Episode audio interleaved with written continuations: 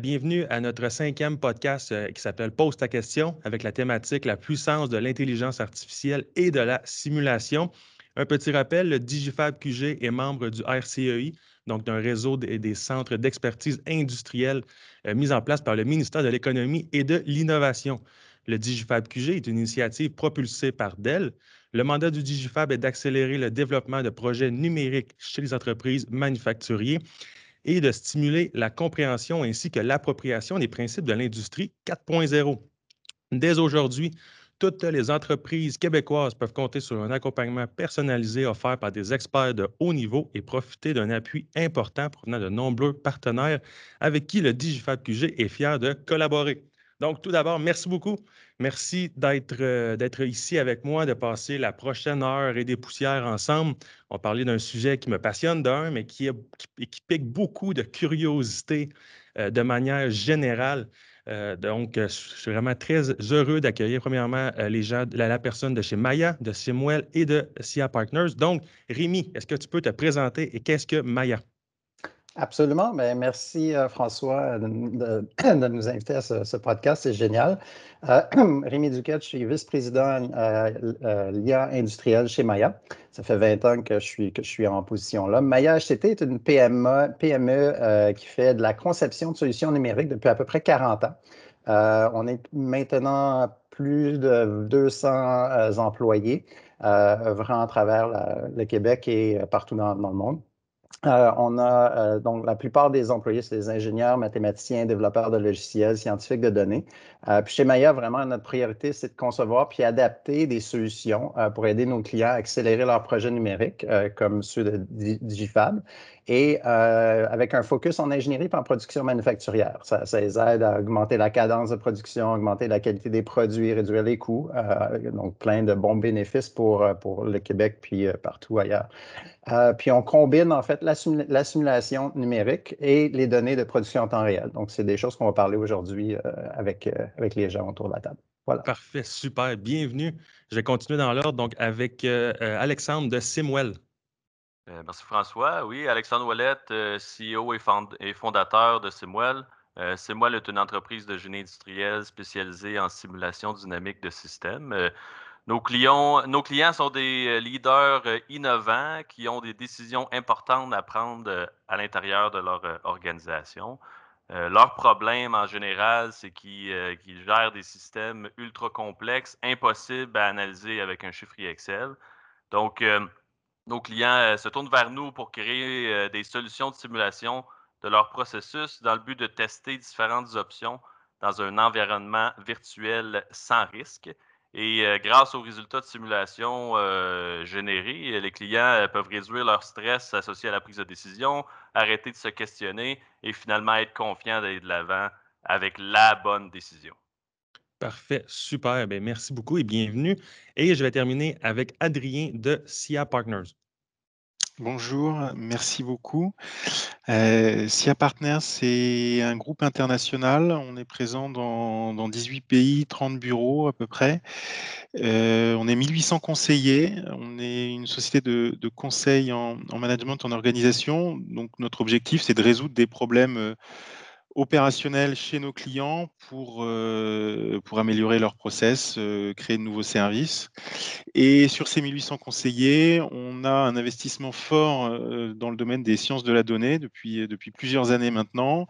Et du coup, on a cinq centres euh, au monde qui traitent des sujets de sciences de la donnée en Europe et en Amérique du Nord. Euh, et du coup, moi, je suis responsable du centre à Montréal euh, qui traite les sujets pour l'Amérique du Nord.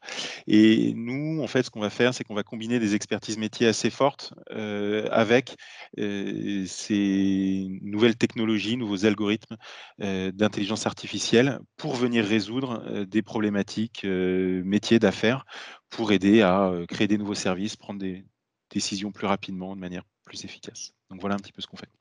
Parfait, super. Donc, bienvenue, bienvenue à tous. Je vais commencer avec la première question, qui est une question un peu plus générale pour, bien, pour que tout le monde puisse bien comprendre. Euh, de, un, c'est quoi le, fameux euh, IA, l'intelligence artificielle et la simulation? Donc, première question, qu'est-ce que l'intelligence artificielle et en quoi ça diffère de la simulation?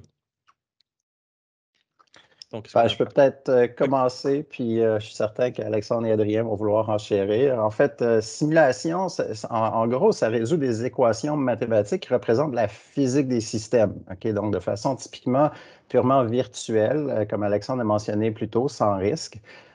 et ben, dans la plupart des cas, il y a des cas où on utilise un peu d'autres choses, mais en gros, ça, résout des, équations mathématiques qui représentent la physique des systèmes. Versus l'intelligence artificielle, elle va simplement, euh, dans le fond, à travers des différents algorithmes, vont apprendre des données. Donc, de données réelles ou virtuelles. Ça peut venir des données euh, production manufacturière, mais ça peut aussi venir de la simulation. On va parler tantôt des, méthodes hybrides. Euh, donc, c'est ça. Les, algorithmes d'intelligence artificielle vont, vont, se nourrir de données, soit de simulation ou de temps réel, pour créer des modèles qui vont pouvoir faire des prédictions de, de tout ordre. Pour un exemple, c'est typiquement concret, je, reviens toujours à la pomme qui tombe de l'arbre. La simulation, ça peut prédire exactement le temps que ça va prendre pour que la pomme tombe de l'arbre. Versus, puis l'effet, on sait, c'est la gravité. Donc, on a des équations qui vont euh, gérer tout ça. L'intelligence artificielle, elle va utiliser le temps que plusieurs pommes tombent d'un arbre. Et elle va se faire, dans le fond, un modèle qui représente à différentes hauteurs le temps que ça va prendre pour qu'une pomme tombe. Donc, on va apprendre de plusieurs cas pour pouvoir répéter ou apprendre cette physique-là. Mais on n'a aucun lien avec la physique de base typiquement. Il y a certains modèles un peu au niveau hybride, mais encore une fois, donc c'est la différence. Euh, de façon physique, versus l'apprentissage de données. C'est vraiment la, grande dichotomie entre les deux ou la grande différence entre les deux. Oui, je partage tout à fait. Le, point de départ, en fait, est fondamentalement différent. il va partir du, de la réalité, de la modélisation du processus ou physique, et l'autre, il va partir des données pour essayer euh, de s'abstraire et de comprendre et de finalement de réinventer la physique qu'il y a derrière. Alors du coup, bah, il y a évidemment des avantages et des inconvénients aux deux. Euh, J'ai pas besoin de comprendre ce qui se passe pour euh, utiliser les données et apprendre des, et apprendre des données. Par contre, je vais avoir besoin d'un champ d'expérimentation un petit peu plus long que si je pars de la description très concrète d'un modèle physique. A contrario, le modèle issu des données va pouvoir essayer d'aller capturer un peu plus de, de finesse dans la réalité de ce qui se passe. Par exemple, si la pomme tombe, eh ben, euh, on va peut-être modéliser dans un premier temps sans le frottement de l'air bah, les données. Il va pas besoin, il va, il va aller capturer cette, euh, cette notion-là juste en voyant les faits que euh, ça, ça ralentit proportionnellement à la, à, la chute, enfin l'accélération ralentit. Voilà. Donc du coup, ça va être des systèmes qui vont être peut-être un peu plus adaptables dans le temps. Par contre, moins proche d'une interprétabilité réalité, euh, réalité physique. Voilà. Et puis, ce qui est drôle, en fait, là, c'est on, parle d'un exemple de la pomme. Dans le, dans le podcast qu'on a fait sur l'excellence opérationnelle, c'était sur le, le, un petit device Bluetooth qui calcule la température pour le barbecue. Donc, si la tendance se maintient, vous allez maintenir la pomme tout le podcast. J'ai bien hâte de voir. Mais plus concrètement, là, Alexandre, la simulation, là, parce que c'est encore des fois pas nécessairement très cool. C'est quoi de la simulation? On, on a parlé de l'idée de la pomme, mais c'est quoi? Puis comment, ça, comment, comment qu'on, utilise ça, la simulation, pour une PME? Parce que 90, 97% au Québec, c'est des PME. Comment ça peut les aider? Ben moi, j'approcherais la question de l'angle des, différents outils de modélisation puis d'analyse. Euh, puis là, il y a différents niveaux d'outils de modélisation puis d'analyse. Les deux premiers niveaux, qui, qui est une analyse des données historiques, euh, descriptif et euh, diagnostic. C'est commencer à collecter des données et là, utiliser euh, des outils de BI ou Excel ou des graphiques pour nous aider à comprendre ce qui est arrivé dans le passé et là, nous aider à prendre des décisions dans le futur pour améliorer notre système. ça, c'est comme les, les, deux premiers niveaux des outils analytiques, c'est-à-dire regarder ce qui est arrivé dans le passé. Après ça, les prochains niveaux, c'est de commencer à essayer de prédire ce qui va arriver dans le futur pour être capable de, prédire ce qui va arriver dans le futur, on a besoin d'un modèle. Ça peut être un modèle de simulation, ça peut être un modèle d'optimisation, ça peut être un, modèle d'intelligence artificielle. Et là, euh, là, un modèle de simulation, c'est plus au niveau, euh, au niveau prédictif, pardon. On va prédire ce qui va arriver dans le futur si on fait tel changement dans notre usine, si on fait tel investissement dans l'automatisation, quels, les retours, quels seront les retours sur investissement euh, de, ces, décisions-là. fait que ça, c'est prédictif. Fait que dans le prédictif, on prédit ce qui va arriver selon différents scénarios qu'un humain va donner au système. Et là, le, niveau suivant, une fois c'est plus, encore plus loin en termes de technologie, du point de vue, c'est le niveau prescriptif qui là, on va cliquer sur un Python d'un modèle d'optimisation, par exemple, et le modèle de simulation va dire, ben, fais exactement ça pour optimiser son système. Et là, ben, on a le choix de, on va être un peu, euh, euh, euh, aveugle dans l'explicabilité de pourquoi, du pourquoi nécessairement va être un peu moins détaillé qu'avec de la simulation, mais ça va nous dire exactement ce qu'on doit faire. Et là, le choix reste, on le fait dessus ou on le fait pas. Et là, le prochain niveau après ça, ben, c'est l'automatisation de la prise de décision. Et pour moi, c'est là que l'intelligence artificielle a le plus de valeur euh, de remplacer euh, l'humain, dans le fond, euh, ou les algorithmes humains à l'intérieur de la prise de décision d'affaires, et que cette décision-là est non seulement prise, mais automatisée par l'intelligence artificielle. Super, ce qui m'amène littéralement à la prochaine question qui est directement en lien avec ça. Donc, c'est une directrice d'amélioration continue dans le secteur agroalimentaire qui demande dans quel contexte de projet une entreprise devrait-elle faire de la simulation ou devrait-elle se tourner, je, pourrais rajouter et où, euh, mmh. devrait-elle se tourner vers l'intelligence artificielle? Euh, euh, si, tu me permets de continuer dans, la même lancée, François, dans le fond, je vous dirais, quand il y a un nombre fini de solutions possibles, la simulation est, une, est une, solution idéale où on va tester solution 1, scénario 1, scénario 2, scénario 3, scénario 4. Et là, on va les tester dans notre, dans notre environnement virtuel sans risque, que ça soit très physique, comme, euh, comme l'équipe de Rémi fait, ou que ça soit système, euh, l'usine au complet, ou euh, les opérations comme, comme nous, on fait chez Simwell. Dans les deux cas, ça s'applique. On teste nos différents scénarios dans le monde virtuel. Et là, ça nous, les résultats qui sont générés, on va les comparer, les analyser et aider à la prise de décision. Et très souvent, c'est une boucle. Le fait de générer des résultats nous fait apprendre sur notre système qui nous donne des nouvelles idées sur, euh, qu'est-ce qu'on pourrait changer ou comment on pourrait améliorer notre système. On roule nos résultats, on apprend de nouveau. Et là, c'est une boucle euh, virtueuse là, euh, qui est d'amélioration continue. Quand est-ce qu'on va faire de, l'intelligence artificielle? Ben, à l'inverse, quand il y a un nombre infini de solutions possibles, et là qu'on doit, et que la complexité dépasse les capacités humaines à tester ou arriver avec différents scénarios, euh, ben là, on peut, euh, on peut impliquer de l'intelligence artificielle. Mais les solutions euh, ultimes, là, où on s'en va, ou là où le monde s'en va, c'est vraiment de combiner simulation et intelligence artificielle et d'utiliser un modèle de simulation pour entraîner des algorithmes d'intelligence artificielle qui, eux, vont apprendre dans le monde virtuel sans risque, sans déranger le, système réel et éventuellement améliorer, automatiser de la prise de décision là, dans, dans les systèmes.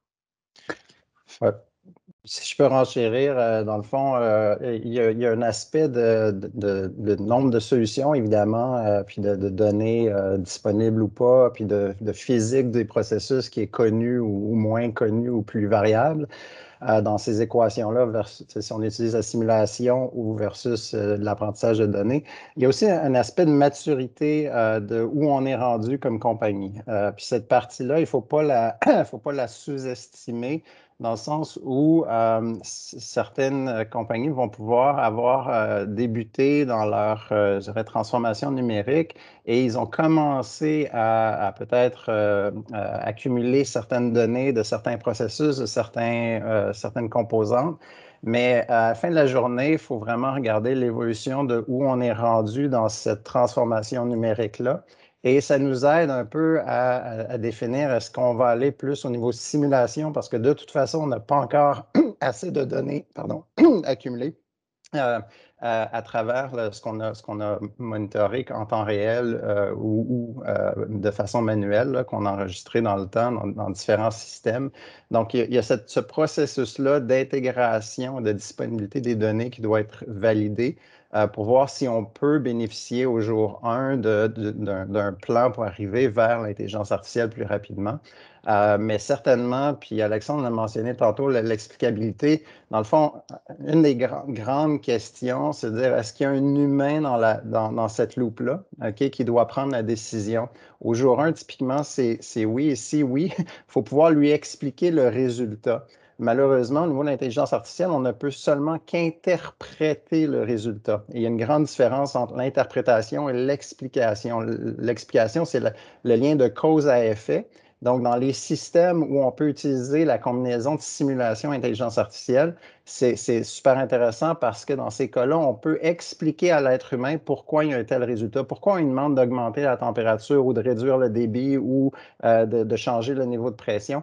C'est ce genre d'explication-là qui fait en sorte que l'être humain, dans, le fond, dans, le système, va faire euh, la bonne action et qui va, euh, disons, prendre confiance avec le temps des systèmes qu'on met en place. Et éventuellement, ça peut être évidemment euh, automatisé, comme Alexandre a mentionné.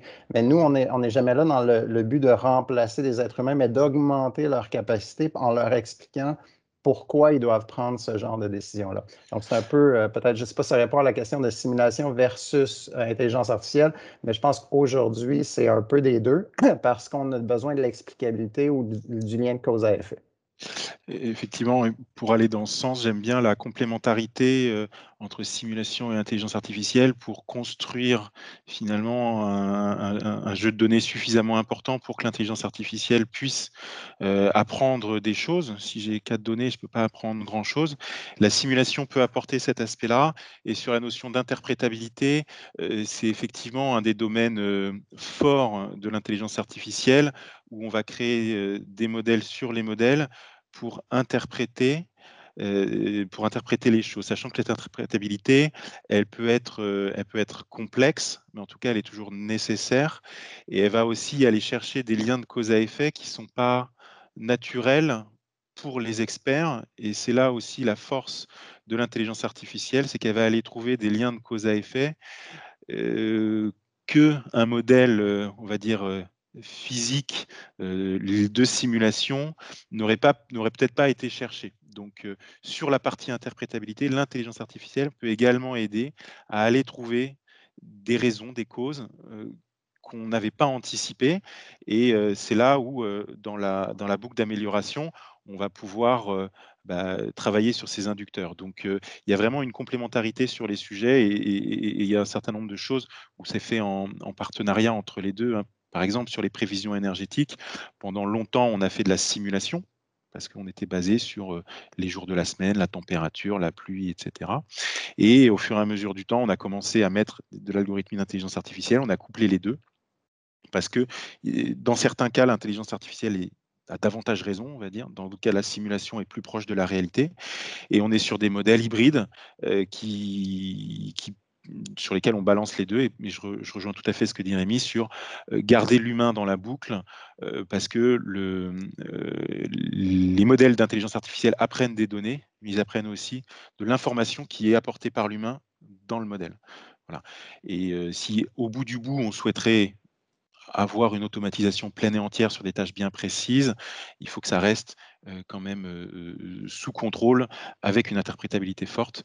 Donc c'est pour ça qu'il y a aussi des pans qui s'ouvrent sur dans le domaine de l'AI avec tout ce qui est AI et ethics pour savoir comment je fais pour garder l'humain au centre du sujet, au centre de la valeur, avec les notions d'éthique et d'interprétabilité qui sont aussi des notions importantes. Parfait. Donc, effectivement, si on, résume rapidement dans un projet, donc au niveau de la simulation, pas beaucoup de données avec des possibilités finies. Donc, on, c'est dans une boîte, si on veut, on commence vraiment beaucoup avec la simulation. Après ça, on a le modèle hybride où, avec l'intelligence artificielle, on peut prendre des données de simulation en plus de d'autres données qu'on a déjà. On prend ça ensemble pour réussir à faire de l'intelligence artificielle, mais ça, c'est vraiment sous forme d'étapes. Ce qui nous amène à la prochaine question. Au niveau d'un superviseur de production dans le secteur aéronautique, est-ce qu'il y a des méthodes logicielles de simulation qui permettent d'améliorer l'efficacité manufacturière, entre parenthèses, positionnement des machines, le nombre de postes de travail dans l'usine, etc., en nous proposant des solutions? Euh, si, je peux, c'est directement de notre euh, wheelhouse chez Semuel, euh, simulation de, cellules de production ou d'usines ou de systèmes. donc, me permettre de commencer c'est une question qu'on a souvent dans, le domaine, sur une forme ou une autre, de dire est-ce que, vos services ou vos logiciels vont nous, nous proposer des solutions optimales? Et la réponse en simulation, c'est non. Dans le fond, euh, euh, la simulation, euh, malheureusement, disons, c'est pas un bouton magique sur lequel on va peser, là, ou le, fameux bouton simple de, bureau en gros, boum, on pèse sur le bouton simple. Malheureusement, c'est n'est pas le cas là, pour, pour, la simulation. C'est le fait de, tester différentes options, tester différents scénarios à l'intérieur de la simulation qui fait qu'au fil du temps, on va améliorer le processus, puis on va améliorer notre, euh, notre système. Mais malheureusement, la simulation ne euh, va pas nous donner des, des, euh, solutions. Ceci étant dit, les nouvelles technologies, de, comme on venait juste de discuter, de, combinaison de simulation et, et, intelligence artificielle ensemble, sont très prometteuses pour ce domaine-là. D'ailleurs, on a commencé un, un projet qui, est à ses tout débuts, dont l'objectif n'est pas dans le même, pas dans le domaine manufacturier, là, mais très similaire à, la question posée par euh, le superviseur en production dans le domaine euh, aéronautique, c'est-à-dire arriver avec un design optimal qui est généré par de l'intelligence artificielle euh, qui aura appris grâce à tester des millions de scénarios à l'intérieur d'un modèle de simulation. Effectivement, le, côté euh, générique et euh, réponse universelle, euh, à ma connaissance, on n'est pas, pas encore à ce niveau-là. Et c'est pour ça que c'est important de, en tout cas, nous on trouve de mixer des expertises métiers pour bien comprendre quelles sont les problématiques unitaires. Et finalement, ce qu'on va essayer de faire, c'est de résoudre les problématiques unitaires ou de les automatiser, et ensuite d'avoir une optimisation on peut, dans, un, on peut dans, une industrie manufacturière, il y a des postes de, travail, de production avec une, une file logistique à l'intérieur. On peut mathématiser ça et avoir de l'algorithmique qui, optimise et puis avoir une boucle d'interaction en disant voilà le problème que j'ai optimisé, voilà la réponse, est-ce qu'elle fait sens de ton point de vue? Sinon, bah, on va rajouter des contraintes, différents problèmes de mathématisation.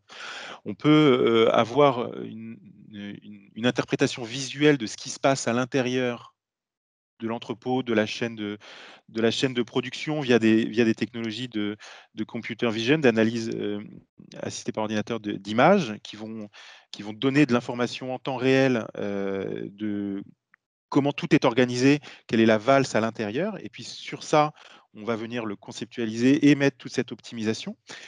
Donc c'est tout, tout à fait faisable. Ce qu'on dit, c'est que c'est très, pour des problèmes qui sont aussi gros, c'est très euh, personnalisé à travailler sur chacun des cas d'usage. Là où l'intelligence artificielle et certainement la simulation sont très efficaces, c'est sur des problématiques qui sont plus petites. Et ensuite, une fois qu'on aura résolu chacun des petits problèmes, finalement, on va essayer de résoudre le problème dans son ensemble. Donc, je dirais que c'est une approche en deux temps. Bien comprendre son process et où sont les points à optimiser ou les points à automatiser. Et ensuite, on peut voir on peut avoir la vue plus globale et mettre de la simulation, de l'optimisation, de l'intelligence artificielle pour piloter l'ensemble. Mais c'est bien en, plusieurs étapes, en tout cas, euh, vu de moi. Est-ce que, est Adrien, rapidement, tu as amené un nouveau terme, optimisation? Donc, est-ce que tu peux juste nous, en quelques mots, nous différencier? Qu'est-ce que l'optimisation et qu'est-ce que l'intelligence artificielle? Alors, l'optimisation, c'est une science qui est finalement relativement, relativement ancienne, qui, va, qui, va, qui va prendre un sujet de manière assez simple. Il va avoir une fonction de coût ou une fonction de ce qu'on souhaite optimiser. moi, je ne sais pas, on souhaite minimiser le temps passé par les gens sur, le, sur, leur, poste de travail. On va mettre des contraintes en disant il faut que la personne fasse plus de 10 à l'heure. Et on, va, on va passer ça dans un optimiseur qui va être globalement faire un petit peu de la simulation dans un environnement non fini. On a un environnement avec euh, des millions et des millions de possibilités et on va avoir une algorithmie qui va essayer d'aller chercher les combinaisons les plus avantageuses. Et à la fin, il va proposer les solutions les plus avantageuses. Donc on n'a pas parcouru l'ensemble des possibles, mais on, l'a parcouru, on a parcouru l'ensemble des possibles de manière intelligente et on ressort la bonne solution. Et c'est finalement une sorte de simulation sur un environnement non fini où on apporte une réponse. Et alors ça, évidemment, la réponse, elle est optimum, ça c'est certain. Par contre, elle est optimum compte tenu de la description que j'ai faite du problème. Et généralement, la description que j'ai faite du problème est très simplifiée par rapport à la réalité. Et ensuite, du coup, c'est est-ce que les simplifications, est-ce que les, les simplifications pardon, que j'ai fait de la réalité ne rend pas mon, problème trop simple et du coup les, les réponses trop, trop simplistes. Et du coup, là, c'est itératif. J'ai un problème simple que j'optimise. Est-ce que les réponses sont correctes euh, d'un point de vue métier. Sinon, ça veut dire que le problème est trop simpliste. Et donc, on enrichit le problème, on complexifie, etc. etc. Et l'objectif n'est pas de définir la réalité, parce que sinon, euh, en fait, les modèles mathématiques sont trop compliqués, enfin, ils sont trop, trop gros, trop lourds, on ne sait plus résoudre le problème. Donc, c'est un optimum entre est-ce que j'ai correctement décrit ma réalité et est-ce que je sais le résoudre algorithmiquement parlant. Donc, voilà un petit peu ce que c'est que le, euh, Parfait. Super, merci. Merci, Adrien. Ce qui nous amène à la, prochaine question euh, d'un chef d'ingénierie dans le secteur aéronautique. Donc, euh, on sait qu'il y a des investissements majeurs à Montréal et que les sommités mondiales sont venues dans les centres de recherche. Dans quelle proportion de son chiffre d'affaires une entreprise devrait-elle investir en RD? Je, peux, je peux me lancer, mais typiquement, euh, bon, au niveau du profit, euh, ça, va varier euh, énormément. Ça peut être de 5% à 50% c'est ce qu'on voit dans le marché à différents moments dans le temps. c'est certain que quand tu es en pleine transformation numérique et dans certains secteurs, que ce soit l'électronique ou le pharma, on va être plus dans le 40-50% des profits qui sont réinvestis à, d'autres moments dans le temps où c'est la production euh, manufacturière, puis les procédés ont été justement optimisés ou, euh, l'intelligence artificielle a été mise en route, on va probablement être plus vers le 5-10% donc, dépendant des, des, moments dans le temps, euh, je dirais aujourd'hui, certainement, on voit beaucoup plus d'investissements à cause de la transformation numérique, à cause des nouvelles possibilités avec l'intelligence artificielle qui se présentent à nous. Euh, l'accélération de tout ça fait en sorte que oui, on, voit de 20, 30 à 40% des profits euh, facilement réinvestis pour éviter en fait d'accumuler des dettes techniques qu'on appelle euh, qui vont faire en sorte que dans, dans 3, 4, 5 ans, ben, on est un peu euh, obsolète. Donc, c'est pour éviter l'obsolescence puis se protéger contre les, risques mondiaux. Euh, je dirais présentement, on, est privilégié à Montréal, au Québec en, général. il y a des investissements majeurs de ce côté-là et toute l'industrie manufacturière en bénéficie. Euh, donc, si, les, gens qui nous écoutent aujourd'hui n'ont pas encore commencé leur investissement euh, de façon majeure dans ces secteurs-là, je les invite à regarder. Il y a différents leviers euh, gouvernementaux qui sont disponibles aujourd'hui, qui sont faciles d'accès, relativement faciles. Il faut avoir des bons, des bons cas d'usage, des bons business cases, comme on dit en, bon anglais. mais outre, ça, les, investissements présentement, ils sont euh, ils vont générer euh, des, beaux résultats pour les, PME. On ne parle pas juste des, grandes entreprises au niveau aéronautique ou, autre, euh, des, PME qui peuvent facilement bénéficier de, leviers super intéressants puis d'arriver à de l'optimisation, de l'innovation chez eux. Tu as, mentionné code d'affaires et puis ça mm-hmm. m'amène une autre question qui, qui sort. Là pour l'avoir étudié à, mon, doctorat, justement, par rapport à ça, c'est extrêmement complexe de trouver. Justement, avez-vous des, pistes pour un code, comment identifier un code d'affaires, tant au niveau simulation qu'au niveau intelligence artificielle? Moi, j'ai le feeling quand on parle avec des gens de, ce genre de technologie-là, je trouve qu'il y a encore un petit peu, soit les gens, ils ne savent pas comment l'approcher, ils ne veulent pas s'en mmh. approcher parce qu'ils ont peur, parce qu'il faut une certaine compréhension technique de la chose. Donc, mmh. Là, je lâche je, pense que j'ouvre une boîte de Pandore, mais c'est vraiment le sujet de l'heure qu'on entend souvent. Oui, bien, puis il y, a certainement, je dirais, euh, des feuilles de route que nous, on a mis en place pour aider les gens au niveau des cas de figure, des, cas puis d'usage. Puis on part souvent de cas très simples euh, pour commencer, de dire vous avez des problèmes de qualité, vous, avez des problèmes de logistique où il y a des, fournisseurs qui, de temps en temps, au niveau de la qualité des matériaux qui, qui rentrent, des entrants, il y a des variations trop grandes. Bien, il y a des, choses assez simples à, pouvoir identifier au niveau des, cas d'usage qui vont faire en sorte qu'on va pouvoir partir sur un, premier projet à petites envergures qui va faire en sorte qu'on va mettre la, table, par contre, pour des projets à plus grandes envergures. Donc, même si les gens commencent petits aujourd'hui, puis c'est ce qu'on recommande toujours, moi, je, les invite toujours quand même à penser très grand pour éviter de, disons, de, se retrouver à faire 100 euh, preuves de concept qui finalement, euh, aucune d'entre elles vont, aboutir parce qu'ils ne peuvent pas le mettre en production. Ils n'ont pas pensé à l'aspect, euh, disons, de, comment ça va être implémenté, puis de qui va recevoir l'information, puis de qu'est-ce qui va changer de façon concrète sur la chaîne de production pour pouvoir bénéficier de ces nouvelles technologies-là. Donc, il y a le cas d'usage, mais il y a aussi tout ce qui, ce qui découle de ça, puis de comment on, comment on part euh, avec une feuille de route. Mais l'important, c'est de se faire, par contre, une feuille de route dès le départ. Oui, je partage. effectivement, et là, on, retrouve la même problématique hein, dans les grands groupes hein, ou les, petites entreprises, où c'est important d'avoir cette double compétence avec une expertise métier importante, de savoir, bah, de comprendre qu'est-ce que vous faites, pourquoi vous le faites, comment vous le faites, que font les concurrents, etc.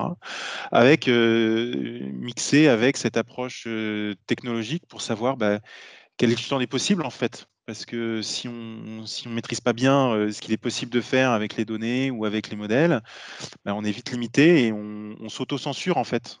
Parce que je rejoins, voir grand, c'est se dire bah, tout est automatisé, on peut sortir des nouveaux services, etc.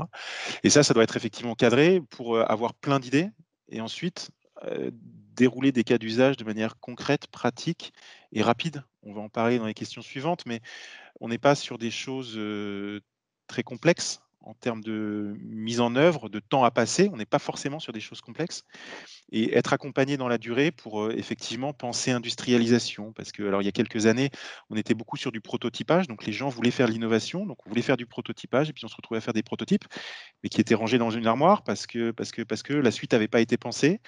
Euh, la suite euh, organisationnelle sur les chaînes de production. Comment je fais pour l'utiliser concrètement? J'ai un gars sur ma chaîne de production. Comment il fait pour utiliser l'information? Il n'a pas d'ordi sur son, sur son, bureau, il n'en a pas. D'ailleurs, il n'est pas formé à ça. Donc, euh, il y a aussi toute la partie accompagnement, processus et puis personne, organisationnelle, à bien penser. Euh, tout ça peut paraître lourd, mais en réalité, quand on prend des cas d'usage, euh, quand on prend des cas d'usage, ça peut être très simple. On en parlera par la suite, mais on, peut faire des choses en deux semaines, deux mois, qui apportent une valeur concrète. Et, ensuite, une fois qu'on a fait un cas d'usage, les organisations sont plus à l'aise. Donc, on en fait un deuxième, un troisième. On étend les premiers cas d'usage etc. Donc c'est vraiment des cercles qui doivent être vertueux. Et je rejoins aussi ce que dit Ami sur euh, l'écosystème ici qui est très favorable.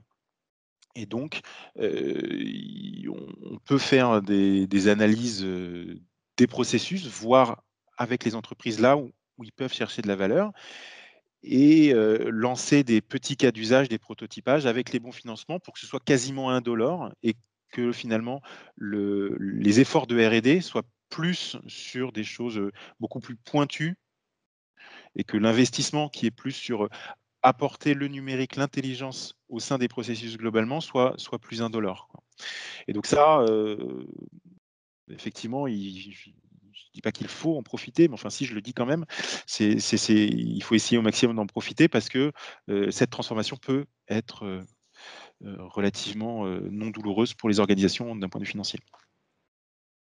Ouais, ben, j'aime beaucoup euh, vos interventions, euh, messieurs. Euh, j'ai aimé, Adrien, te, parler d'autocensure, éviter de s'auto-censurer. Rémi, te, te parler de voir grand. je vais renchérir sur, le sujet en, disant se donner le droit de rêver. Les technologies nous permettent de le faire. par contre, moi, je vous dirais, c'est, ces initiatives-là, doivent venir des dirigeants et doivent venir d'un besoin d'affaires. Fait des, des, des, gens de business dans l'organisation. Il ne faut pas, faut pas donner le mandat à vos ingénieurs de faire de l'intelligence artificielle parce que le danger, c'est que ça devienne un jouet d'ingénieur, que ce soit une solution technique qui résout euh, en bout de ligne aucun problème d'affaires.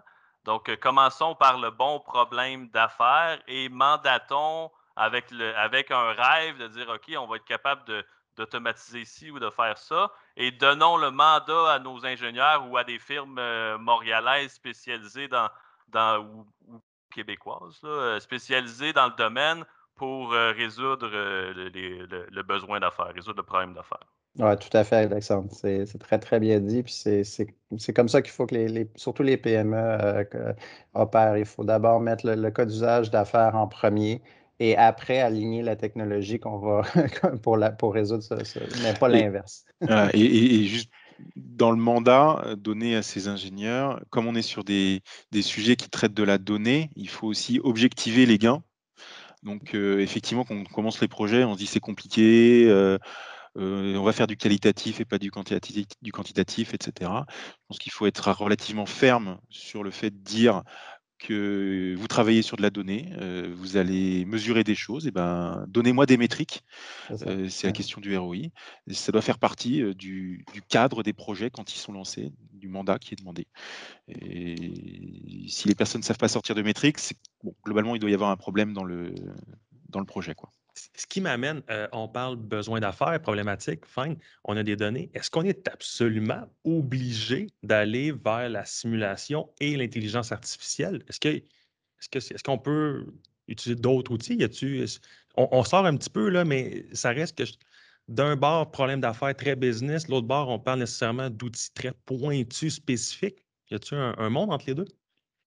Bien, certainement, au niveau de la maturité, comme je parlais plus tôt, euh, il y a une évolution. Donc, au départ, il y aura probablement des, euh, des, intermédiaires, euh, des étapes intermédiaires, que ce soit à travers d'outils existants, on parle de feuilles Excel plutôt ou autres, il y a, il y a différents, pour comprendre notre situation actuelle, il y aura l'utilisation d'outils qui sont pas nécessairement hyper sophistiqués. Euh, avec le temps. Par contre, il faut avoir une feuille de route pour se rendre à ces outils-là parce que c'est là que la, vraie valeur se trouve. Donc, on peut comprendre notre situation aujourd'hui, mais pas pouvoir euh, l'automatiser ou l'optimiser de, la façon qu'on pourrait le faire avec des, technologies qui sont maintenant disponibles et qui peuvent, euh, nous rendre vraiment de la belle valeur sur nos, nos, projets. Donc, mais oui, un intermédiaire, puis dépendant d'où les gens partent, ben, il va y avoir différentes étapes et différents outils disponibles euh, qui, euh, qui, peuvent ne pas être très, très compliqués. J'ai vu des. On a, accompagné des gens où, euh, typiquement, au jour 1, on a simplement utilisé leurs outils et leurs systèmes existants et on les a bonifiés pour qu'ils commencent à comprendre la valeur qu'il pourrait y avoir et, comme Adrien mentionnait, d'établir des métriques au jour 1 de, notre statu quo. Qu'est-ce qu'on a aujourd'hui? Les métriques aujourd'hui, on part de où? Le point de départ, c'est quoi cette métrique-là? Puis après, ça devient relativement facile, c'est jamais facile, mais ça devient relativement facile de faire le suivi, puis de voir l'évolution, puis du retour. On parle de retour sur investissement, euh, je pense, un peu plus tard.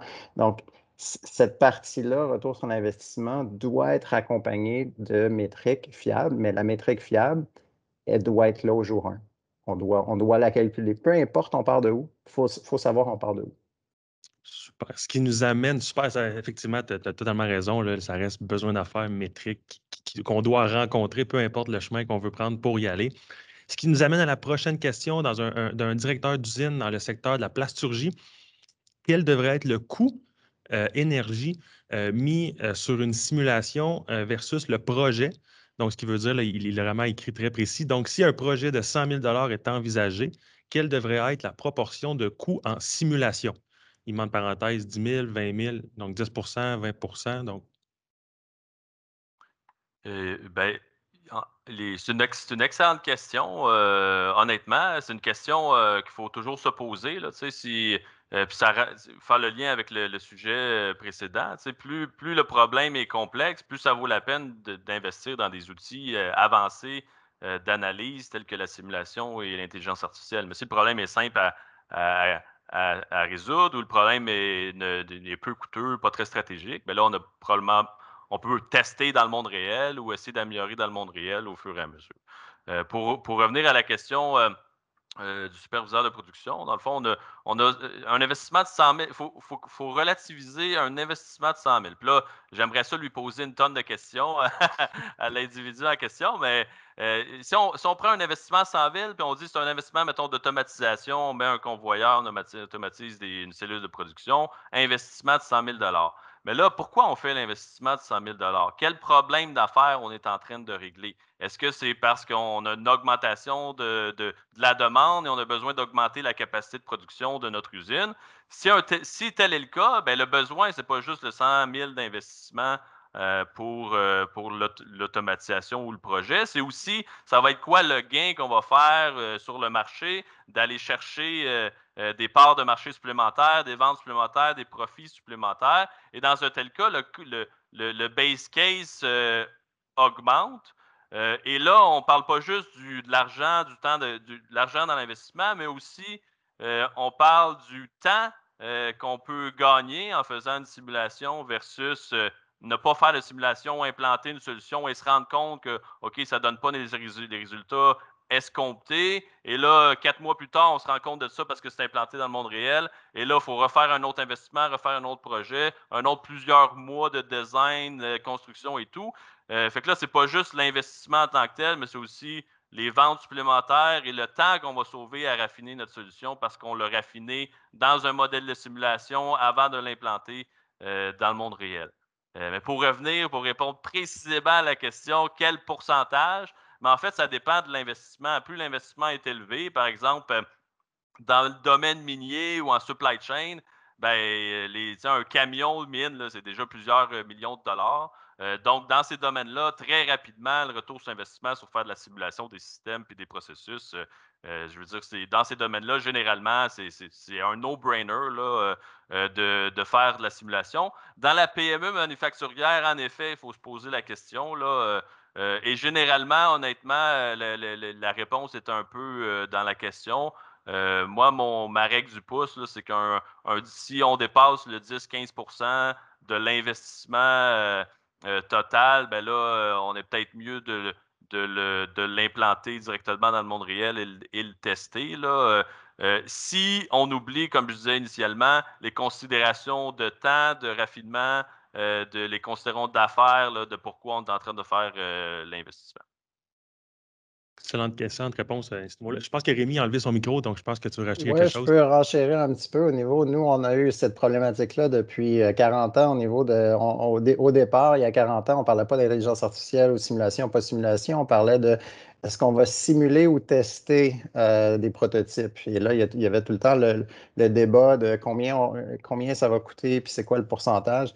Le, pourcentage que je vois là de 10-20% c'est une belle mesure, je dirais, euh, euh, disons, pour, pour aller de l'avant. Mais en gros, ça ne doit, ça doit pas être relié nécessairement à un pourcentage du projet, mais plus à un coût de euh, euh, si on ne fait pas la simulation, mais on veut réduire nos risques d'implémentation, c'est quoi l'alternative et combien ça nous coûte cette euh, alternative-là? Sur 100 000 Si ça nous coûte 35 000 pour faire l'alternative, puis qu'on pense qu'on va, on va manquer notre coût trois fois, ben, on, a comme un 100 000 à ne pas dépasser. OK, ça, c'est l'enveloppe maximum. Et typiquement, on va pouvoir avoir des, des rendus de simulation entre 5 à 25 000 en dépendant des cas. C'est très, très, très complexe ou très, très, très simple. Donc, il y a, un, je dirais, un éventail, mais c'est toujours à quoi on se compare. Et ce n'est pas un pourcentage des coûts, c'est un c'est en fait, c'est quoi l'alternative et combien l'alternative nous coûte et c'est quoi nos risques associés à cette alternative-là. Si on manque notre coût deux ou trois fois, ah, ben là, OK, la simulation devient hyper importante à considérer et devient typiquement la seule vraie façon d'aller de l'avant qui enlève les risques, comme Alexandre mentionnait euh, beaucoup plus tôt dans le podcast, qui enlève tous ces risques-là de façon virtuelle. On, peut le faire 150 fois, on peut, on, peut, on peut se tromper 150 fois ou on peut optimiser pendant 150 heures avec un environnement virtuel de simulation parce que ça ne nous coûte pas cher, comparé à l'alternative qui est de on va essayer, on va mettre des trucs à, bric-à-brac pour essayer, pour voir ce qui fonctionne, ce qui ne fonctionne pas. Ça, ça peut nous coûter très, très cher. Donc, dépendant des cas, des fois, la simulation coûte plus cher. si c'est quelque chose de simple, comme Alexandre mentionnait, au niveau du contrôle, on peut essayer 22 types de contrôles rapidement sans faire des gros changements physiques. Ben écoute, l'alternative est assez simple. on, peut pas. Hein, la, simulation devient, dans le fond, pas nécessaire dans ces cas-là. Et puis, euh, on, a parlé d'argent, puis je suis curieux en termes de temps. Euh, par exemple, que justement, on a un projet là, qui disait là, qui simulation d'un projet, donc euh, qui n'est vraiment pas très précis, comme Alexandre le disait, qui a aimé ça poser de questions. Mais en termes de temps, à, combien de temps on peut s'attendre que ça prend du côté de la, firme pour faire ces simulations, tant d'un aménagement que d'un produit? C'est quoi l'échelle de temps qu'une entreprise comme en, plasturgie devrait s'attendre, exemple? Ben, si c'est des trucs, euh, disons, relativement simples et, bien spécifiés au niveau de la, physique qui est à simuler, on peut parler de, 5 à 10 jours de, travail, euh, donc ça peut être assez simple. Si c'est des, disons, au niveau de la complexité de plusieurs étapes à regarder et optimiser ensemble en simulation, on peut parler d'un projet de plus grande envergure, mais dans ce cas-là, spécifiquement, de plasturgie, j'ai l'impression que ça pourrait être, euh, disons, plus dans le, 10, euh, jours de, de, de, genre de, travail homme. Là, de, travail homme, oui. Puis Alexandre, de ton côté, vraiment au niveau simulation, processus et tout, ben, dans ce cas-ci, c'est quoi l'échelle de temps qu'on peut s'attendre? Ben, tu sais, ça, dépend toujours de la complexité du problème qu'on est en train de, résoudre, euh, évidemment. Là, euh, mmh.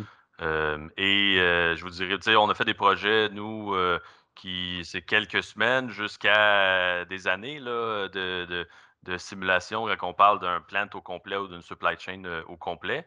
Et là, quand je dis des années, c'est pas que ça a pris des années construire un modèle et là, deux ans plus tard, on est arrivé avec une première version du modèle pour commencer à générer de la valeur. Il n'y a personne qui serait assez fou pour, euh, pour, euh, pour faire ça. C'est bien sûr en méthode agile avec livraison fréquente de, de versions du modèle.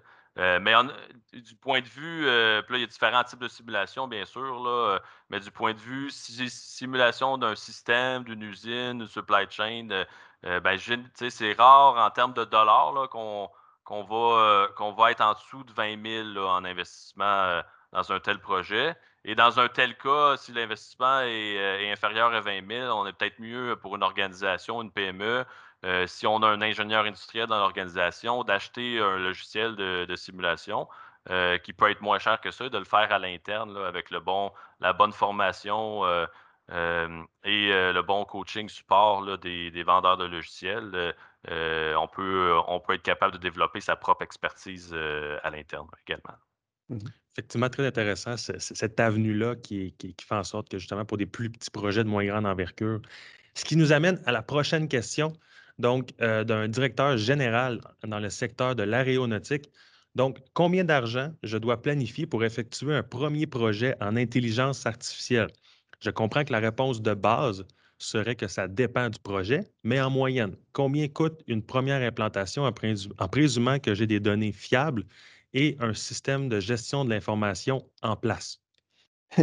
Moi, j'aime bien le, en présumant que j'ai des données fiables. C'est, euh, je vais vous avouer que dans tous nos projets, on, commence les projets en disant présumez que vos données ne sont, sont pas fiables. On, va, on va d'abord les filtrer et mettre en place les bons outliers, tout ça pour s'assurer que les données sont fiables pour pouvoir commencer le projet. Mais enfin, si on, présume que l'implémentation a des données, euh, disons, très, très fiables, puis un système de gestion qui est en place, typiquement, ça, peut être un six semaines euh, de, travail euh, qui, qui, serait à planifier pour un projet d'intelligence artificielle. Pour arriver à un, bout en bout là, où on peut inclure l'agent d'intelligence artificielle qui va être, euh, dans le fond, qui va se servir des données fiables qui sont dans le système de gestion d'information avec les API qui sont disponibles pour accéder au système.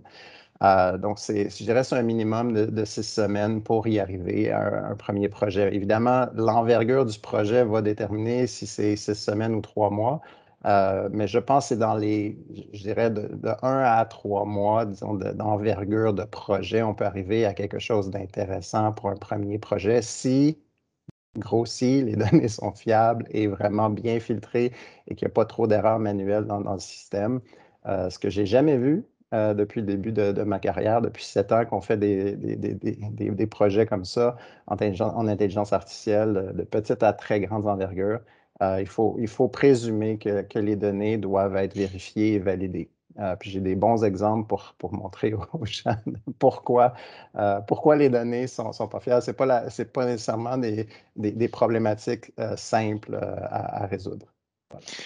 effectivement, les, les, cycles de projets d'intelligence artificielle, quelque part, doivent être courts parce que la promesse, c'est d'apporter de, la valeur aux, au métier, euh, d'apporter de l'information euh, dans des cycles qui ne sont pas des cycles euh, logiciels classiques. Quoi. On n'est pas à introduire un nouveau système de gestion et c'est pas, bien évidemment pas l'objectif. Donc on est effectivement sur des cycles.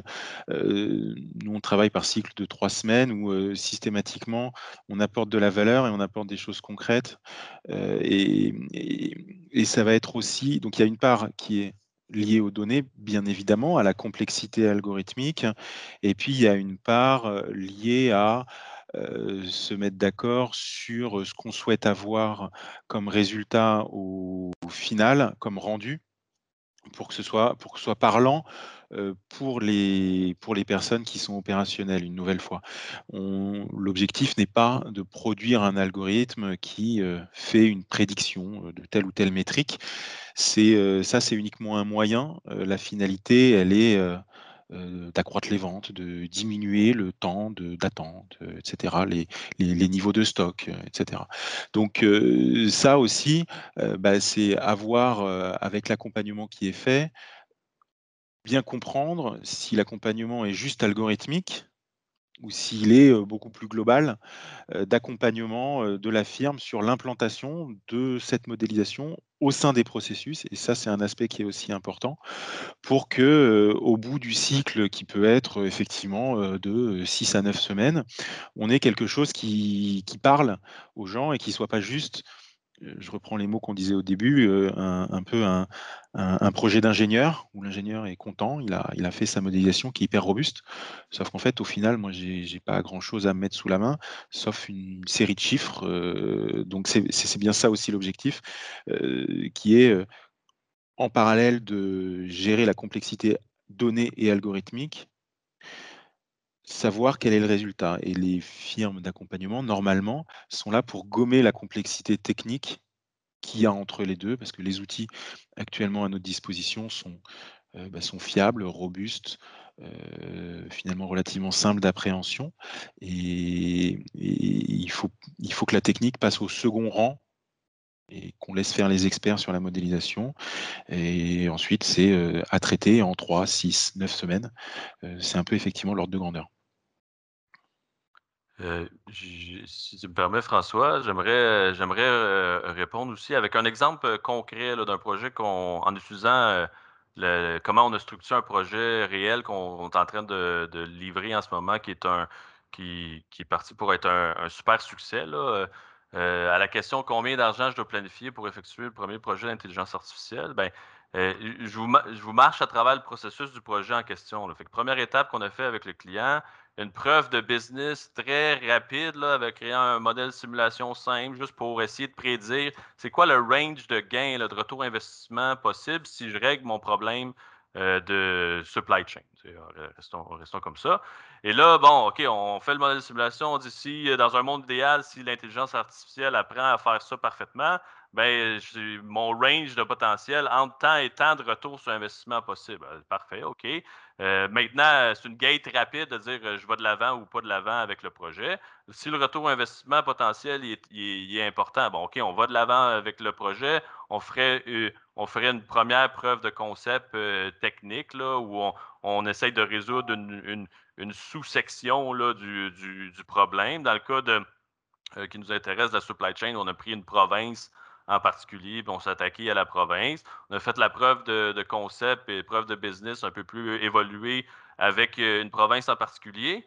Euh, les, confirmer les gains potentiels Euh, puis là, rendu là, minimise l'investissement au départ, avoir un business case solide, puis rendu là, allons chercher du financement de projets d'AI. puis il y en a plein, il y en a une panoplie au, Québec et ailleurs au Canada pour faire ce genre de projet-là. Scale AI, je pense, mais que c'est des projets quand même d'envergure. Sinon, Invest AI, puis il y en a une, il y en a une trolley de, de, programmes gouvernementaux d'aide à l'investissement euh, en intelligence artificielle qui vont payer jusqu'à 50% peut-être plus, euh, euh, mais autour de 50% du, coût des projets, et donc réduit le risque, réduit l'investissement de beaucoup. fait que là, quand on arrive préparé avec les solides preuves de concept devant, devant ces groupes-là, ben, nos projets ont beaucoup de chances d'être acceptés. Et là, euh, et là, après ça, ben, on, a on a le financement, la confiance euh, euh, d'aller de l'avant avec des, projets complets. C'est vraiment un très bel exemple que tu as amené, le, le, Scale AI, justement, qui est l'idée rapide. Ce n'est pas le but du podcast, là, mais c'est c'est deux, deux, entreprises, une, qui demande avec deux entreprises. Le but, c'est vraiment de collaborer. Donc, ultimement, vous étiez trois, je, crois, Alexandre, dans, dans, ce genre de projet-là. Donc, effectivement, il y a, beaucoup d'initiatives, il y a beaucoup de financement disponible. C'est vraiment le mot d'ordre qu'on donne tout le temps, c'est qu'ils voulaient commencer un genre de, ce genre de projet-là. Il y a de l'argent disponible, il y a des subventions, juste de, cogner aux bonnes portes. Ce qui m'amène juste une sous-question à celle-là. Euh, en fait, oui, on a parlé du premier projet. Tantôt, euh, Rémi t'a amené le sujet du. J'ai lu ça en anglais, mais le roadmap. Là. Euh, en, fait, est-ce que dans un premier projet, c'est important d'avoir déjà le roadmap défini? Et sinon, si oui, en fait, est-ce que euh, dans, dans, le cadre d'un premier projet, vous mettez l'emphase sur justement faire un petit peu un genre de roadmap pour les prochains cas potentiels? Est-ce que c'est quelque chose que vous évaluez lorsqu'une entreprise vous, vous contacte pour un premier projet?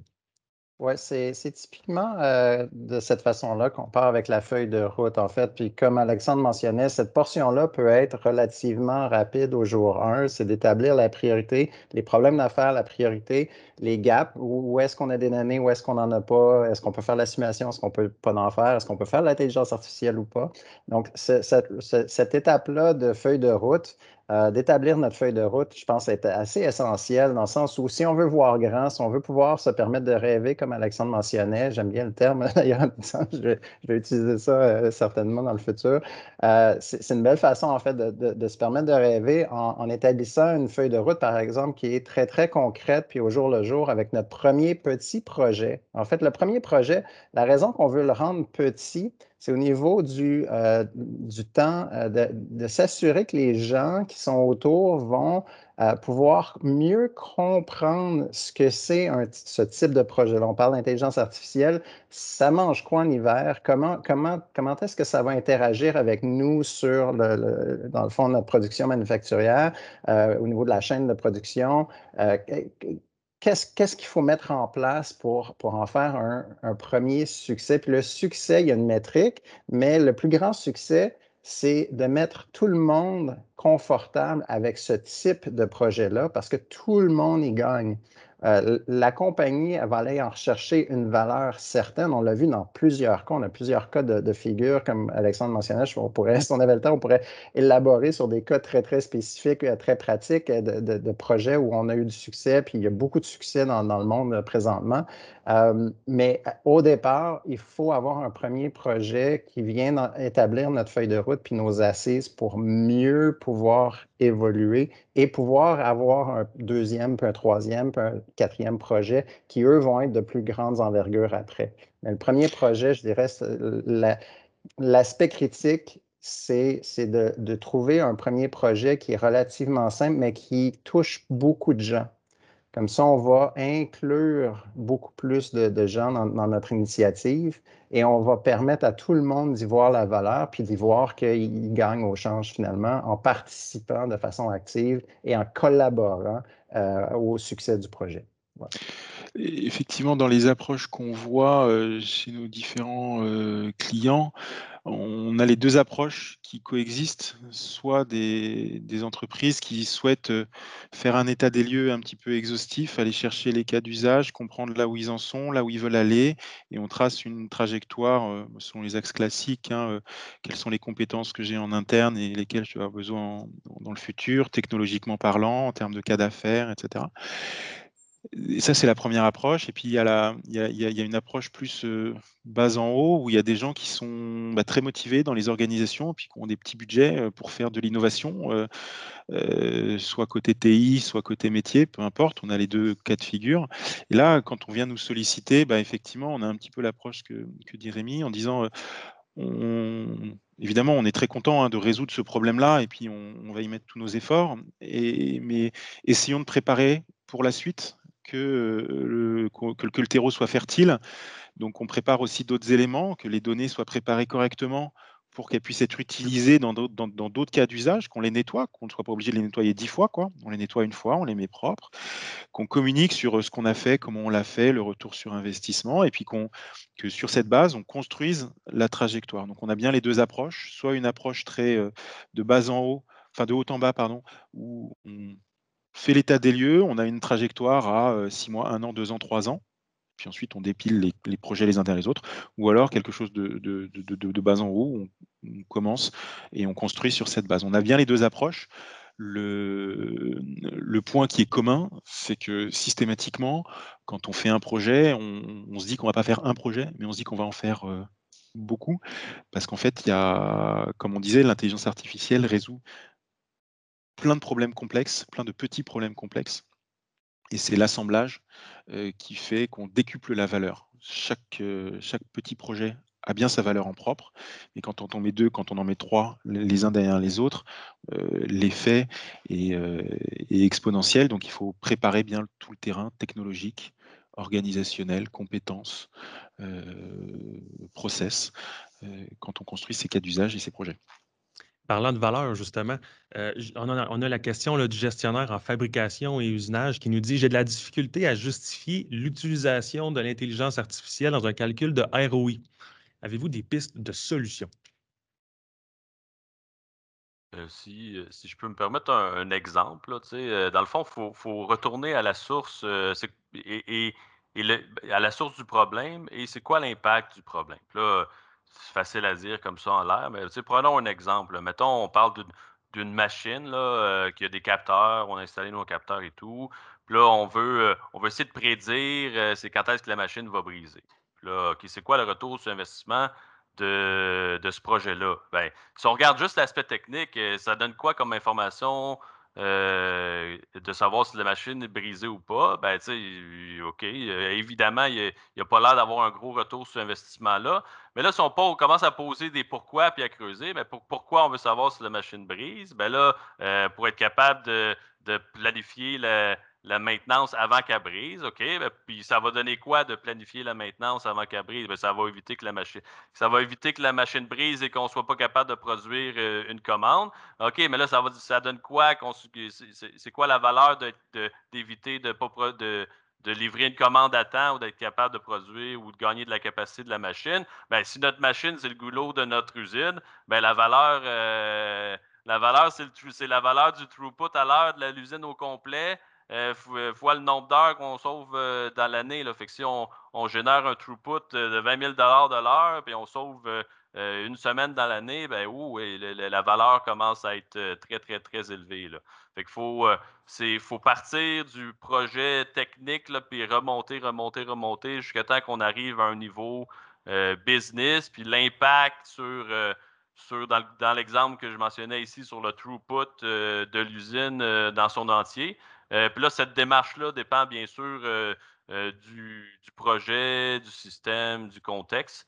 Et, là, c'est un autre cas où j'aurais 36 000 questions à poser à la personne, puis travailler avec, la personne à, aller creuser puis aller trouver cette information-là. mais c'est quelque chose qui peut être fait à l'interne aussi, de dire, demander à un collègue ou brainstormer avec un collègue de vous challenger sur, euh, OK, c'est quoi la valeur euh, de ça? Souvent, une personne dans son bureau peut générer quelques idées, mais c'est la somme de deux, trois personnes avec des backgrounds différents dans l'organisation qui, vont sortir tous les points qui vont être impactés par un projet et là, vraiment avoir arrivé avec un, retour sur, un calcul de retour sur investissement solide et robuste. Très complet comme réponse. Rémi, si tu veux continuer, je vois que tu. Oui, mais en fait, c'était pour renchérir, mais essentiellement, il y a aussi beaucoup d'accompagnement. Puis on parlait de Scale plutôt ou autres, InvestAI et, et d'autres organisations qui sont aussi là pour aider euh, dans, les calculs de, ROI.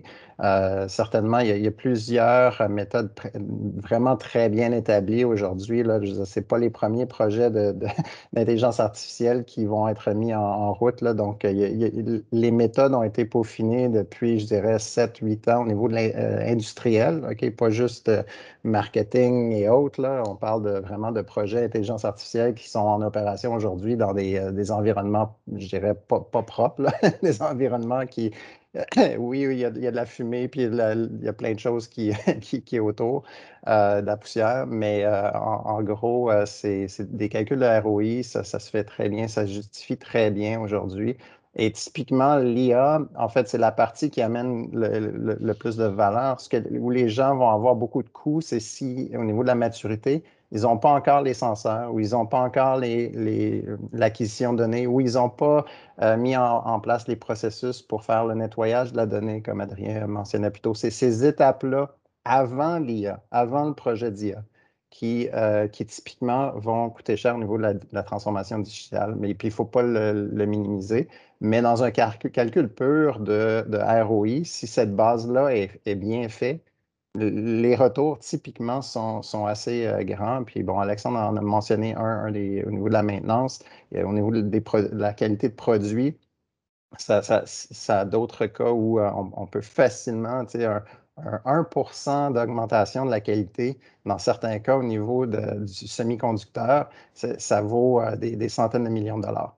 Donc, je veux dire, c'est assez facile au niveau de, euh, du retour sur l'investissement une fois que les problématiques d'affaires sont bien identifiées. Et, en complément, euh, donc ça évidemment c'est euh, sur quand on se concentre sur un projet. Ensuite il y a le ROI à voir sur la dynamique globale, puisqu'on disait un projet en amène un autre et fait mûrir l'organisation. Et ça aussi, du coup, ça peut être une manière d'amener le sujet en disant bah, le ROI, finalement, il est quasiment à l'équilibre. Par contre, si je ne le fais pas, ce projet, je ne serai pas capable de faire le deuxième, troisième, quatrième projet qui est derrière. Et c'est là où on voit que c'est une transformation aussi de l'organisation, de la manière de penser les choses au sein des entreprises. Et que là, bah, on peut avoir la question de si on ne le fait pas, qu'est-ce qui va se passer dans deux ans? On disait au début, le problème de compétitivité, on va casser sa compétitivité et la marche à franchir dans trois ans sera trop importante. C'est un premier aspect.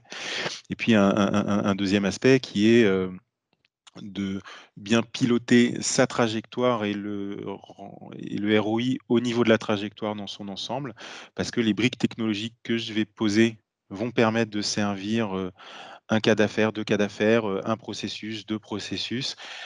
Pareil pour les compétences. Pour faire de la modélisation de l'intelligence artificielle, on peut faire appel à des firmes, mais on peut aussi internaliser. L'internalisation a des coûts, évidemment, mais ça permet aussi de travailler des cas d'usage plus en profondeur, plus dans la durée.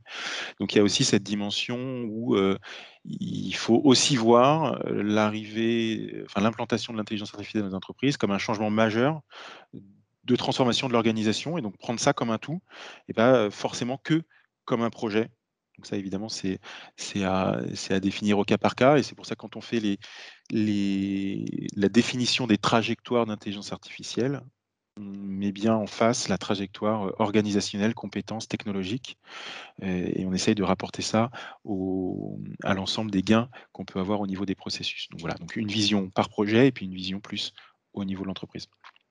J'ai eu euh, dans un, podcast précédent une entreprise qui avait amené une comparaison qui était tellement forte, je trouvais, c'est par exemple, notre entreprise manufacturière qui fait un produit X, Y, Z décide qu'il veut changer une, machine de production pour une plus performante. Il y a un compresseur général dans l'usine qui, euh, disons, un 100 HP, peu importe. Et puis là, on veut grossir la machine. La puissance en air comprimé n'est pas assez puissante. Donc, c'est là la question qu'on fait le parallèle avec l'intelligence artificielle ou simulation, peu importe, c'est est-ce qu'on va calculer le fait qu'on veut acheter un plus gros compresseur ou acheter un deuxième dans le calcul du ROI? Quand au final, les gens vont dire, ben non, on ne va pas le calculer parce que de toute façon, on va vouloir changer notre parc de machines, on va avoir la puissance en air comprimé.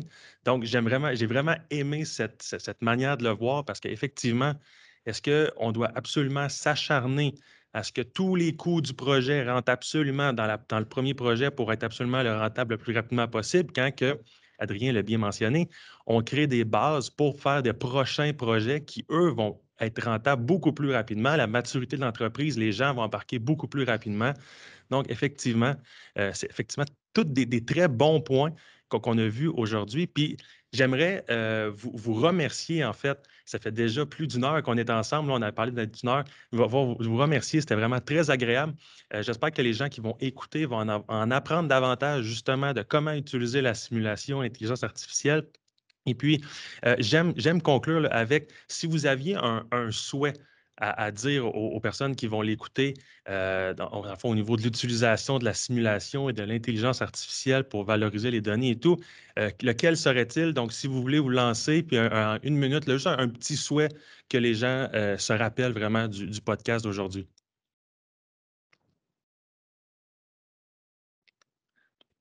De créer un malaise, moi. Oui, non, non, non, non, non, je peux, je peux peut-être euh, peut me lancer. Euh, je pense que ce qu'il faut, ce qu'on peut retenir, euh, c'est que derrière l'intelligence artificielle ou la simulation, il y a des techniques qui sont des techniques et des concepts qui peuvent être complexes, abstraites. mais il ne faut pas que ça fasse peur, parce que c'est des techniques technologies qui sont finalement bien maîtrisées. Dans le contexte canadien, montréalais, québécois, il y a des incitations fortes pour pouvoir se lancer sans prendre de risques financiers trop importants et que tout ça finalement ce ne sont que des outils, des outils certes modernes, nouveaux, mais dont la finalité est d'apporter plus, de pouvoir faire mieux, plus vite, des, nouvelles choses. Et donc c'est assez excitant à chaque fois comme, comme projet parce qu'on essaye de dépasser ce qu'on faisait, ce qu'on faisait avant. Et donc quand on est bien accompagné et qu'en plus on a des soutiens financiers régionaux ou, fédéraux, au final, le risque, qu'on prend est, relativement faible et en tout cas, c'est, ça reste de très belles aventures qui sont technologiques mais qui sont, aussi, qui sont aussi humaines. On met beaucoup l'humain au centre de tout ça parce qu'au final, l'algorithme est là mais il est surtout utilisé par, des gens. Donc, c'est, des, projets sur lesquels, bah, si, vous n'avez pas encore sauté le pas, euh, je vous enjoins à le faire. Ce sont toujours des belles aventures. Euh, si euh, je, vais renchérir ben, très brièvement, en fait, moi je, vous, dis, je dirais, je recommanderais aux gens, restez pas tout seul chez vous, contactez des, contactez des gens, si vous nous contactez, euh, si vous me contactez personnellement, ça va me faire plaisir d'avoir une discussion. Euh, le tout est sans frais. Je veux dire, on, a une discussion ouverte, on évalue les besoins. Puis la journée où on aura un projet, il, se passera quelque chose. Mais euh, rendu là, impliquer des, des, gens à l'interne, à l'externe dans votre brainstorming de recherche de solutions. et n'hésitez pas à, contacter les gens dans le domaine. vous n'avez rien à perdre de, de, passer à travers les, premiers processus euh, euh, de, toute façon. Je rappelle mon nom, Alexandre Ouellet, semuel.io. Et euh, connectez-moi, ajoutez-moi sur LinkedIn. C'est la meilleure façon de, se connecter si vous êtes en train d'écouter. Ben, puis moi, je vais renchérir aussi avec un souhait que ce qu'on vous a présenté aujourd'hui vous ouvre un peu les, yeux sur ce qui peut être fait. Euh, il y a beaucoup d'entreprises au Québec qui n'ont pas encore emboîté le pas et je, comprends parce que souvent on est, euh, là avec notre, euh, notre boyau d'arrosage, puis on éteint des feux à journée longue, puis on n'a pas nécessairement le temps de penser à, comment on va se transformer. Mais je pense que vous allez en bénéficier, comme Adrien mentionnait, au niveau de. C'est des, des, belles, des beaux projets qui ont des, belles retombées pour vous et éventuellement pour tout le monde au Québec. Euh, on a les ressources, on a les, moyens financiers. Et euh, je vous invite à, euh, comme Adrien et Alexandre mentionnaient, mettre l'humain au cœur de cette transformation-là. Ce n'est pas une transformation qui va réduire le nombre d'employés chez vous. Si c'est ce que vous pensez aujourd'hui, puis vous pensez que c'est une baguette magique, l'IA, ce n'est pas ça. Moi, tout ce que j'ai vu, ça a été des augmentations euh, de productivité et des augmentations d'humains euh, sur les, chaînes manufacturières. J'ai encore pas vu aucun système qui vont complètement remplacer l'aspect de, de, pensée humaine et de comment réagir de façon humaine euh, sur, les chaînes de production. Donc, je vous invite à avoir cette réflexion-là. C'est une réflexion, euh, oui, en partie technologique, parce qu'il y a une technologie qui est vraiment puissante, euh, qui peut être déployée chez vous et qui devrait être déployée chez vous. Euh, et euh, ben, écoutez, euh, comme Alexandre et Adrien, on est tous des experts ici. Moi, Rémi Duquette chez Maya HTT. Gênez-vous pas, on peut vous accompagner dans vos premiers pas, puis avec l'espoir de vous faire grandir à travers l'IA. Voilà. Merci, Adrien. Si on, peut, si on veut te, te retrouver pour te contacter, Effectivement, donc Adrien Grimal et donc du coup SIA Partners, effectivement, on, on fait des accompagnements euh, qui sont euh, technologiques, mais aussi organisationnels, et euh, aussi sur la partie make storming, puisque des fois, effectivement, c'est un peu compliqué de bien cadrer, de bien avoir les bonnes idées, où on se bride. Donc, on est aussi en accompagnement sur ce type de choses. Super, Alexandre, tu sembles vouloir ajouter. Ouais, si tu, si tu, me permets un petit dernier point, François, dans le fond, Digifab est, là pour vous également. C'est le, non-dit ici, euh, c'est contacter François euh, chez, chez, Digifab qui pourra vous enligner vers, euh, vers les bonnes ressources. J'espère que je ne te volais pas ton punch, François. Non, non, mais c'est effectivement vrai. Non, mais en fait, j'allais vous relancer par la suite, mais effectivement, le, Digifab, on est là, l'accompagnement neutre. Si vous avez, si vous avez peur de contacter quelqu'un parce que vous ne savez pas trop un projet, c'est quoi, n'hésitez pas à contacter le Digifab. On est là pour ça pour débuter et par la suite vous enligner vers des firmes de consultants, entre autres comme euh, Maya HTT, Simwell et SIA Partners, en fonction de vos besoins. Donc, euh, n'oubliez pas que le, le, Digifab, c'est vraiment un, point central auquel on peut vous aider. Donc, merci beaucoup. C'était super agréable. Euh, j'espère que vous avez apprécié cette heure et quart ensemble à discuter de, de sujets que je suis convaincu qui nous passionnent tous. je vous souhaite une bonne fin de journée. merci beaucoup.